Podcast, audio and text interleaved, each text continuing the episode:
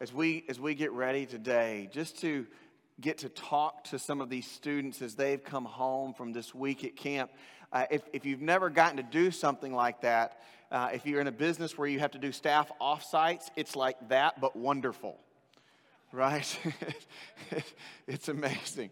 And so our students get to go away, and the, the cell phones don't really work out there. We, they pull them up, and they get to encounter uh, an environment that is a taste, a savor of what the word Sabbath is all about. You know, a, a, Sabbath, when God gave us the Sabbath, it wasn't just so that you and I wouldn't have sore backs and we would have a reason to rest. You know, back, back in the day, if you know what a blue law is, on the Sunday was where you, the businesses were closed on Sunday was this blue law. You couldn't sell cars on Sunday and things like that.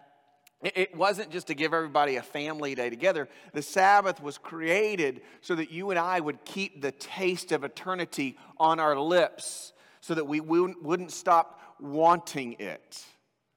And so, youth camp is like having five Sabbaths in a row for our students. It's just an overloading kind of taste of keeping eternity fresh and pulled away. And so it, it, we come back and we hear their stories. And if you talk to their, their leaders, you hear their stories because there's an edification, encouragement. And so uh, if you get an opportunity, we, we sent about 50 some odd youth and students and uh, adults to camp this week. And um, get a chance, pull them aside. If you think, I don't know anybody's name, well, you know Pastor David. If you don't know anybody, just go, Pastor David, tell me something amazing about this, this past week. And their stories will fill you up. Uh, we're starting a new um, part of God's Word in Romans, is where we are today. Romans chapter 1. If you're reading along in our plan with us, really excited about this. If you're reading along, oh, thank you. People are getting glared. I appreciate it.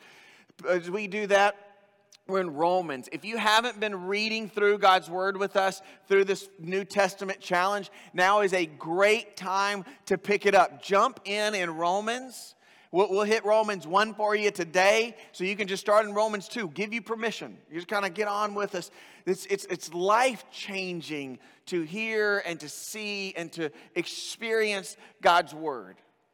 And, that's what we're talking about today. That's why our, our memory verse for the month has just been that reminder that I've been crucified with Christ. It's no longer I who live, but Christ who lives in me. The Bible says, This life I live, I live by faith in the Son of God, not in myself, not in what I have the ability to do or in my, my, my guilt of what I'm not able to do, but I live by faith in the Son of God who, who gave himself for me. Church, that, that's this foundation of faith that God has given us. And in Romans, we're going to walk into this idea of faith and community.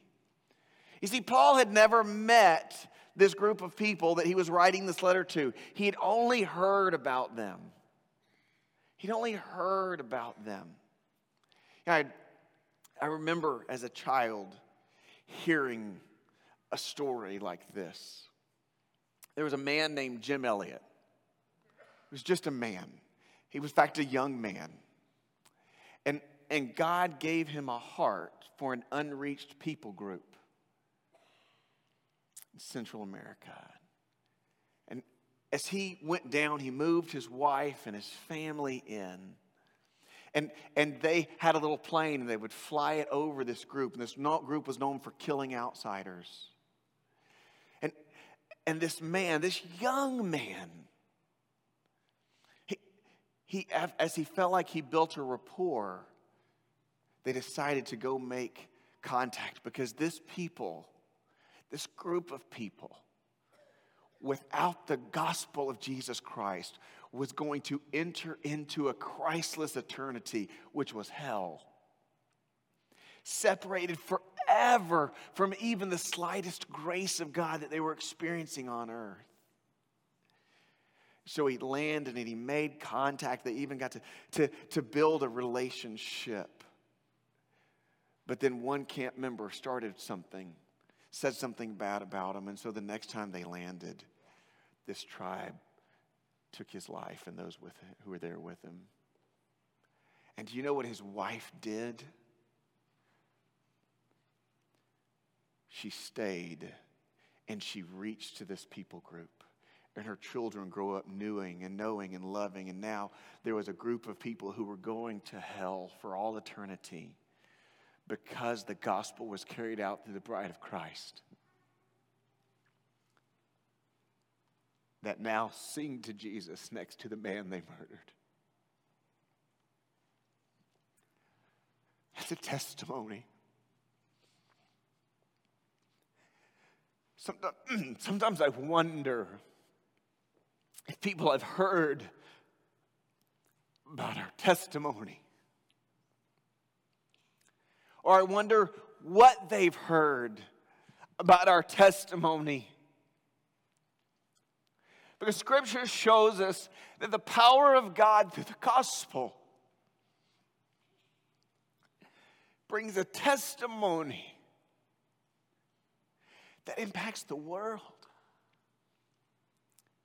And so, as we walk through the book of Romans, church, we have to decide individually and collectively what God has called us to as the body of Christ. And today, I want to dare you to listen. Because I don't want you to leave today without knowing where you stand and what God calls for you and calls from you. Because we have a testimony, and it will either be of the gospel of Jesus Christ or it will be of a Christless eternity. And God, Jesus, He is not confused. You know, we walk in, and we come together, and there's a lot of uncertainty in life and in our story, but Christ is not confused. He knows where you are, He, he knows better than you and I know. But he's, he's calling you not to live a life where your testimony is suppressed, but He's calling you and I to live a life in the gospel where our testimony is at work, even if we're not there. Look in your Bible, Romans chapter 8, or verse chapter 1, verse 8 through 10. This is what Paul writes. First, I thank my God through Jesus Christ for all of you because your faith is proclaimed in all the world. For God is my witness, whom I serve with my spirit in the gospel of his Son, that without ceasing I mention you. Always in my prayers, asking that somehow by God's will I may now at last succeed in coming to you. Church, this morning, we're going to be talking about what the gospel is and how the gospel moves. And we're also going to be talking about how the gospel is distorted and is no longer the gospel. But, but I want you to know God has created you and me to change the world. He has created you and I to bring a light into the deepest, darkest places. And that may look like a tribe in another part of the world, or it may look like your neighbor next door, or it may look like the person in the mirror or the children that you're, you're raising.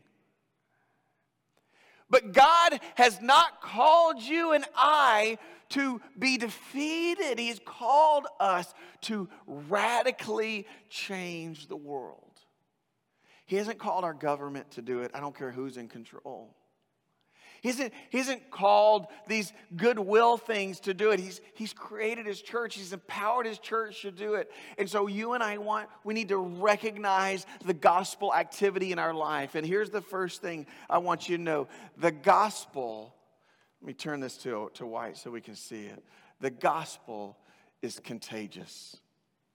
The gospel is contagious you, you don't have to work for the gospel. We have a, a, barber in our church. Fred's one of our deacons, and, and we laugh because every time I go into Fred's uh, barber shop, we're talking about the gospel, and, and Fred still gives a, a, a shave with a straight razor and warm cream. It's wonderful. And we, we joke that right about here is when he said, So if you died today, where would you go? We, we, we, we laugh about like, that's an impact. It's, you're really honest right there. It's, it's, it's, we, we laugh about how open with the gospel it is. It, we don't have to work. It's not your job to convince anybody. You can try as hard as you want. There's nothing wrong with it. But you don't have to work for the gospel because the gospel, in and of itself, is contagious. Paul says to these people in Rome, I've never seen you. I don't know you, but I've heard all about you, your faith, who Jesus Christ is, and how he's moving in the center of a sinful place has made its way all over the world. Church, that's contagiousness. Paul says it's so contagious. I'm doing my best to get there. I'm doing my best to come to you because I want a little bit in person of what I've been smelling through the air. I want a little bit more. It's so contagious that I don't know any of your names, but I'm praying for you always in my prayer. Church, the gospel is contagious. If you and I look at our lives, you can see the effects of the gospel by looking and saying, Lord, is your word contagious in my life? What does contagious look like? The, the church in China, communist regime, the worst environment ever, what we, would, we wouldn't even want to vote for. Missionaries were kicked out in the 50s. In the near 1980, Two million people gave their life and were Christians. We knew they were Christians in 1980. Church, except for the communist church, which doesn't exalt Jesus Christ or, or, or, or, any of those things we talked about before, is outlawed. So it's now secret churches, underground churches. In 2017, we know that over 75 million people profess Jesus Christ at the risk of their own life in China. That's contagious. You, sometimes I, I think we vote for, for comfort. And maybe we need to allow the Lord to discipline us so he can be contagious, so that we don't unintentionally suppress the gospel. Because when we're comfortable, we may not be proclaiming it. So you and I need to make it known. Don't you want people talking about Jesus Christ through your story? Wouldn't it be good not for self edification? But, but when you walk into somewhere, you say, hey, this happens to me. I say, I'm, I'm Dave, and if it gets there, so I'm pastor at First Baptist. I love it because I'll hear, you know what? I was, I was in Sam Houston the other day in Huntsville, and I saw a church. I was lost, and there's on the back of a car was a pair with a cross. And I thought, surely they're from Pearland, so I'm to follow them. And I did. And then we talked to them, and, and they told me it's, it's the testimonies making its way through of joy and generosity and hope, and the gospel is going out. I'm loving it. If I could just sit and hear stories all day, I would. But I don't want to just listen. I want it to be proclaimed because I want it to be contagious. I want my wife to have it. I'm watching my daughter help lead worship, and, and I'm seeing that contagiousness. I see it in, in my son when he serves with children. It's contagious. It, it, it's contagious. And, and, and once we know these markers, I'm to I'm to blow your mind. I could just stay here all day, go a little bit further. The gospel is contagious. Verse 11 through 13. For I long to see you, that I may impart to you some spiritual gift to strengthen you. That is, that we may be mutually encouraged by one another's faith, both yours and mine. I do not want you to be unaware, brothers, that I have often intended to come to you, but thus far has been prevented, in order that I may reap some harvest among you as well as among the rest of the Gentiles. Here's what I want you to know the gospel bears fruit. Now, there's contagious is a sign of many things. We sent 53 students and leaders uh, to camp. We brought 41 home on the bus. The other 12, they got contagious. We, we had a stomach bug runs through some of our kids. Some contagious things aren't good. So, how do I know if it's the gospel good or sin good? Well, does it bear fruit? Does, does the gospel bear fruit. Not only is it making its way, oozing its way out of you, but does it is it producing something that's edible and pleasing and joyful? Are you seeing God continue to move? The difference from the, between the seed that fell along the hard soil and the seed that fell in the good soil in the parable that Jesus says was what it bore. One was destroyed quickly by the sun, the other bore fruit. Fruit tells us if the gospel is moving, if you have surrendered and are living to the gospel, Paul says, listen, I can't wait to get to you because I want to give you spiritual fruit because the gospel is used to feed one another in Christ. It's not just for someone who's lost in sin. The gospel is not just a one time life event, it's an experience, a journey that you're brought into forever. And Paul says, I'm asking you, I'm calling you in because I want to share fruit with you and I want to get some back. Is that happening in your life? was reading about a, a little church that started a secret church again in China that, that someone carried the gospel in and stayed, and, and it started oozing. And this was several years ago. And, and the, the beginning of that oozing, they created a 24 hour prayer watch like we did in the church back in, in June or in July, in the beginning of July. And several years later, that 24 hour prayer watch is still going. It's bearing fruit. It's obvious fruit.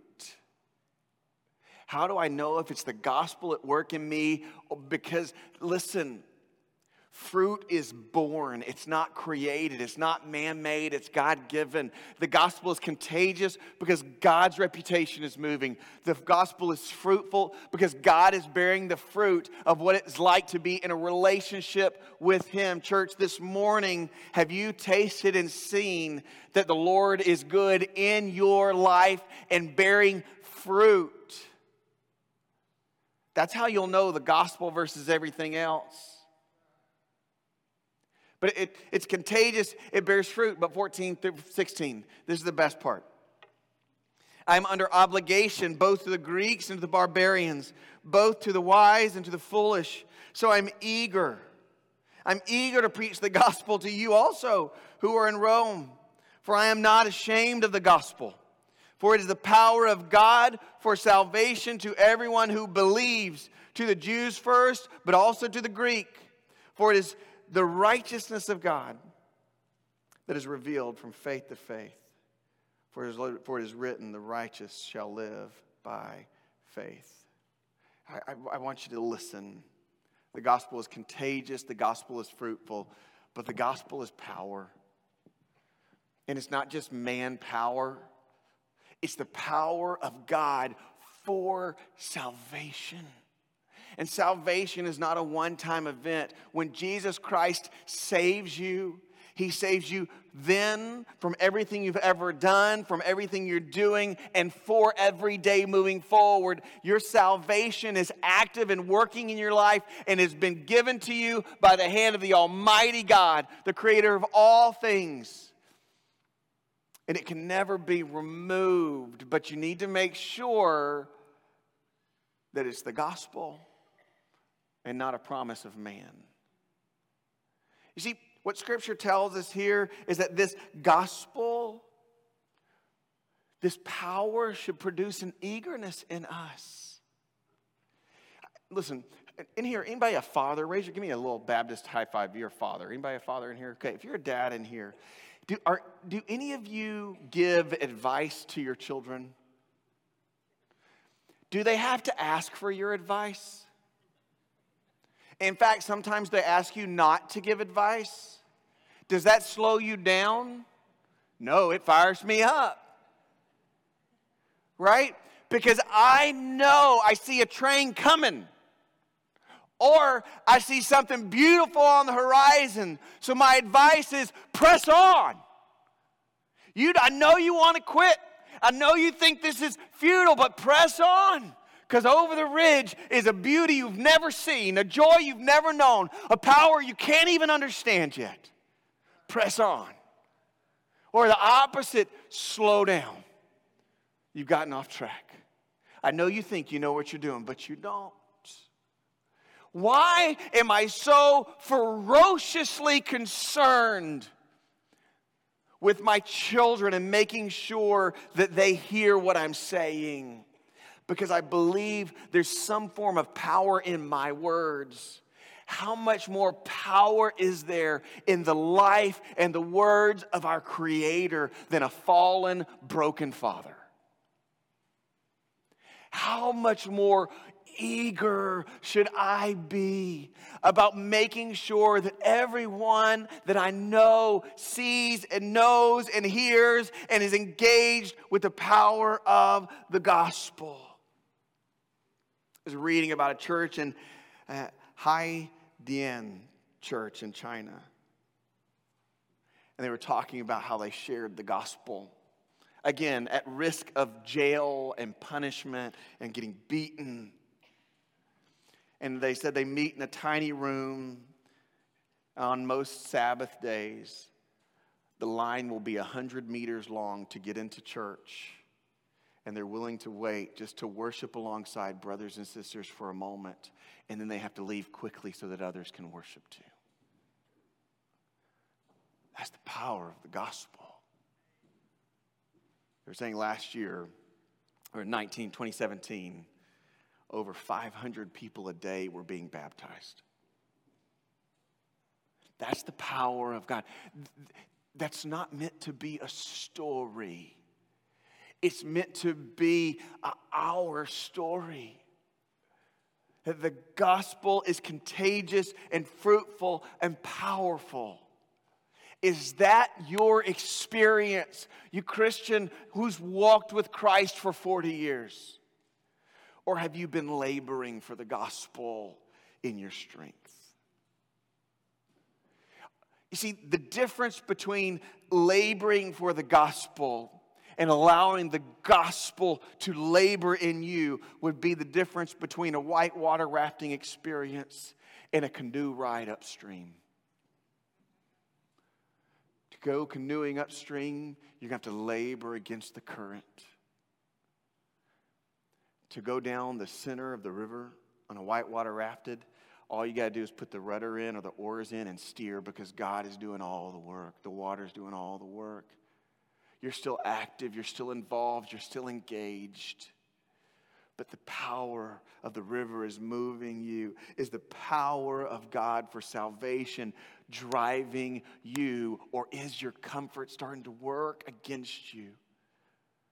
When Paul writes this letter, he says, Listen, this is what the gospel is. But I want you to know that there's a way that the gospel moves. Verse 17. Look at it again with me. It says, For it is righteousness of God, for in it the righteousness of God is revealed from faith to faith. As it is written, the righteous shall live by faith. This is how the gospel moves. It moves by a living faith. The, the, the Greek of the first word faith, and I, I don't know a ton about Greek, I get to look and study, but it's a genitive noun. In other words, it's the genesis, it's like it's the source. God says, here's how faith works God shared it through, and He's gonna share it through, and He's gonna share it through.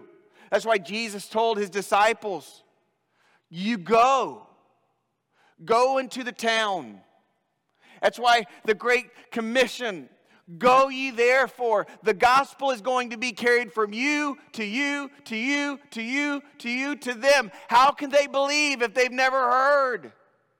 How will they hear if no one speaks? Who will speak if no one goes?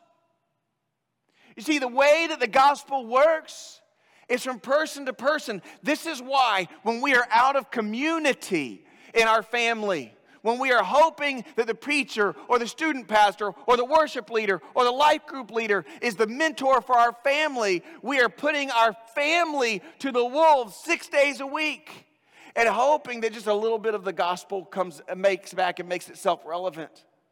No, the gospel goes to your wife every day through you, husbands. Is that happening? The gospel goes from you to your friends, ladies, every day. Is that happening? It goes with you to work, it goes with you to school. It's going to look radical, it's going to look ridiculous. But when you're in the center of the river, you know there's no better place to be. Is that happening? Or did you think the gospel was a bomb that I dropped once? I've done my job now. Let me walk away and go drop a gospel bomb somewhere else. Let me tell you, the gospel bombs we drop only work to show that the gospel is not powerful in our lives because we don't stay to be a part of the explosion. So, you and I, when we share the gospel, are you sharing it from faith to faith to faith to faith? That's how it moves. Says the righteousness of God is revealed from faith to faith. Don't be ashamed. Don't be embarrassed. Their edification as a believer. God put you there to edify them. Their, their correction as a believer. God put you there to correct them in love and gentleness and joy. The, the person without Christ needs radical transformation. You may say, but God, I, I don't want to. Maybe you need to go back and hear the story. Go, go watch the movie. Go read. It's called End of the Spear. Go read the Jim Elliot story. A man who said, You're going to kill me, and my wife is going to love you so much, she's coming after you. Are you living a faith to faith to faith gospel? That's the power of God. This is when his reputation is made known. And here's the deal it says, from faith to faith. And then it says in verse 17, and the, the righteous shall live by faith. I'm just going to write the word right here because this is what you need to know. The word righteous means to be right with. And in this context, it's God. In other words, those who are right with God are living a gospel fueled life, passing it on faith to faith to faith to faith. If you and I, this is going to hurt. If you and I aren't living the gospel from faith to faith to faith, then you are not right with God.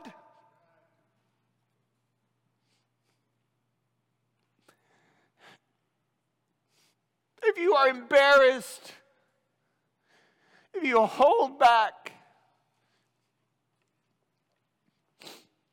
then you're not righteously living by faith. Because the gospel is contagious and fruitful and powerful. Why would we not want that all the time? That's eternity. What's heaven going to be like? It's going to be contagious and fruitful and powerful. Because we will be standing face to face with the gospel. So, scripture says this is how the gospel moves from your faith to another's faith to another's faith, and the righteous will live this way by faith, believing the power of God is going to drive me. There's nothing to be ashamed of or afraid of because the gospel is of God. It is the power of God. Church, your story and my story as a community should be ringing through the halls of our nation. We aren't called to ring anyone else's bell, so to speak. Not a, not a party in our government, not the best institutions of this world. We are called to, to ring one note and one alone the gospel. And, and I want you to know everything in this world will tell you not to do that. The Bible says this in verse 18 through 19. For the wrath of God is revealed from heaven against all ungodliness and all unrighteousness of men, for who by their unrighteousness suppress the truth. You see, when we are unrighteous, we suppress the gospel, whether in a moment or in a lifetime. If you want to know what unrighteousness, the easiest definition of unrighteous acts, is suppressing the truth of God. You know, suppress here doesn't mean destroys, it means to hold back or restrain. Isn't that interesting? That, that one of the tactics that, that you and I will be tempted to follow a false gospel is to restrain the truth to be ashamed of it, to talk with someone about, to be, to be too concerned with the commitment it's going to take to walk with someone in a life of the gospel. So we restrain its power. God says when we restrain, when we hold back on the gospel, it's an act of unrighteousness.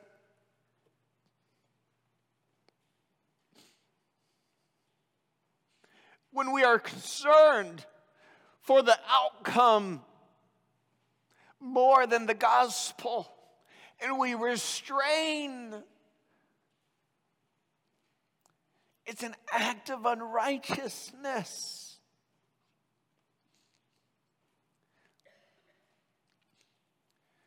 Church, we do not want to have to have the discipline of God and the oppression that He allows to happen in our life to force us back on track. So listen to His word. Don't be tempted to live a life outside of, of God honoring faith by becoming unrighteousness and holding back and restraining the gospel or even lessening its intensity. The only way to lessen the intensity of the river is to move out of the current to the bank. If you're on a boat, that's it. You have to move, move out of the power, move out of the force. You have to restrain. God's not calling you to restrain the gospel. He's not calling you to water it down. That's why he keeps going. The Bible says this in verse 20, all the way through 23. For his invisible attributes, namely his eternal power and his divine nature, have been clearly perceived ever since the creation of the world in things that have been made, so they are without excuse. For although they knew God, they did not honor him as such or give thanks to him, but they became futile in their thinking, and their foolish hearts were darkened. Claiming to be wise, they became fools and exchanged the glory of the immortal God for images resembling mortal man and birds and animals and creepy things, creeping things. So there's another way off this path of the gospel, and it's called distortion. You see, it, one way, one way to know you're not living the power of the gospel is that when you're holding back but another way is when you're distorting it. This is what Paul says about the men who are going on. He's writing to the Romans, those who are living in, in Rome, and, and, and they're trying to make God fit their lifestyle. They're trying to make God work in to their plan, to what, what's comfortable for them. And although they know the truth, the Bible says they know God. Although they knew him, verse 21, they didn't honor him or give thanks, but instead became futile. Honor and give thanks is homage. If you and I want to live in the power of the gospel, our life has to be in total submission to His word, even when it's uncomfortable, even when, when it's not, uh, it's, it's not, but we've known our whole life, even when it means certain things about people that we love.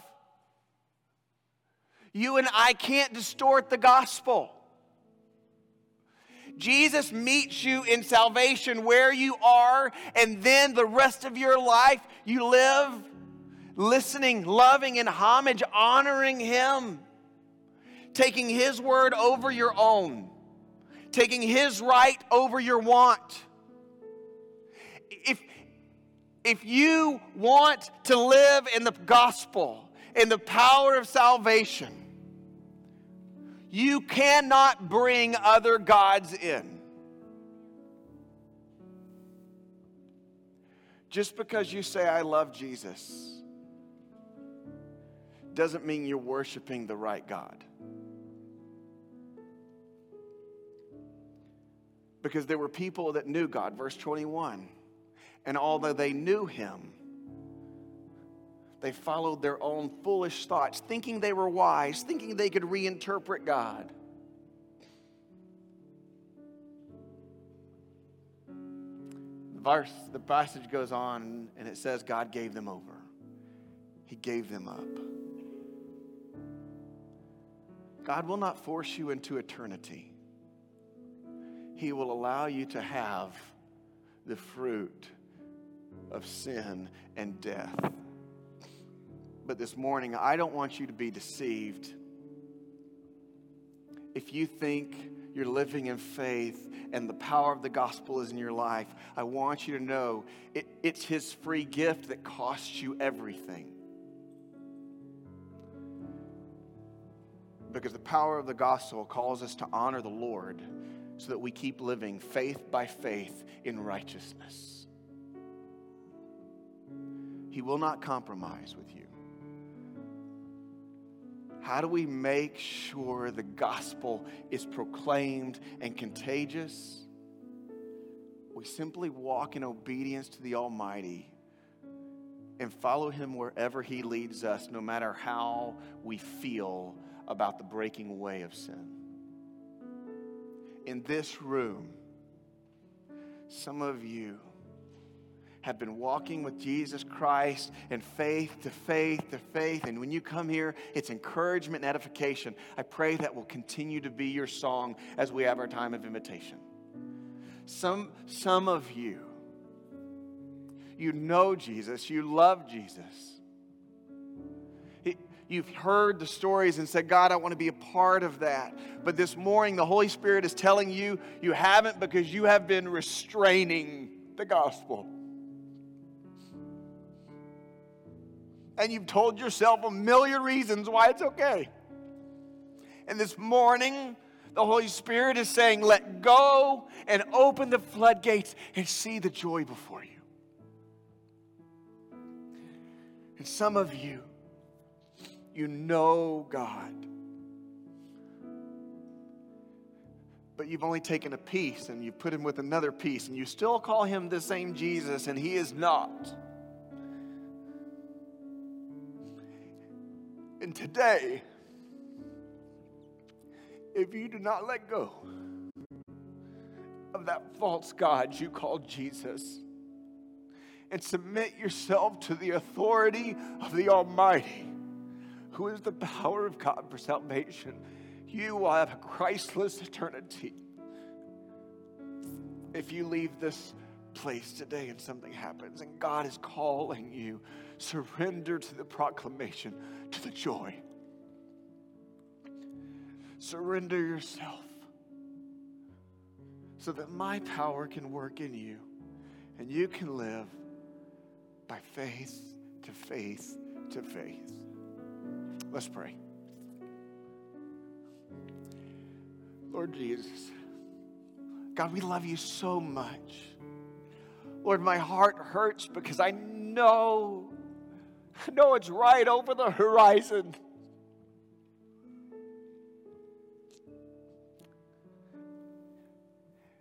And God, we are more passionate about ridiculousness than we are the gospel. Father God, we want to be contagious. I want my kids to get it and keep it. I don't want them to get over it in a week. I want my wife to get it and keep it.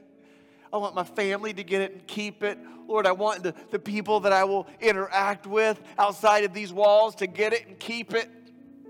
And Lord, I want Pearland to bear the fruit of eternity so rapidly that your reputation at work is known from people who've never even been south of Hobby. Ah, oh, we believe. Help us live faith to faith in righteousness.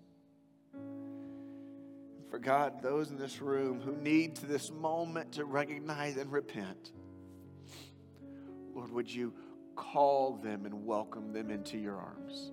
In Jesus' name we pray. Amen.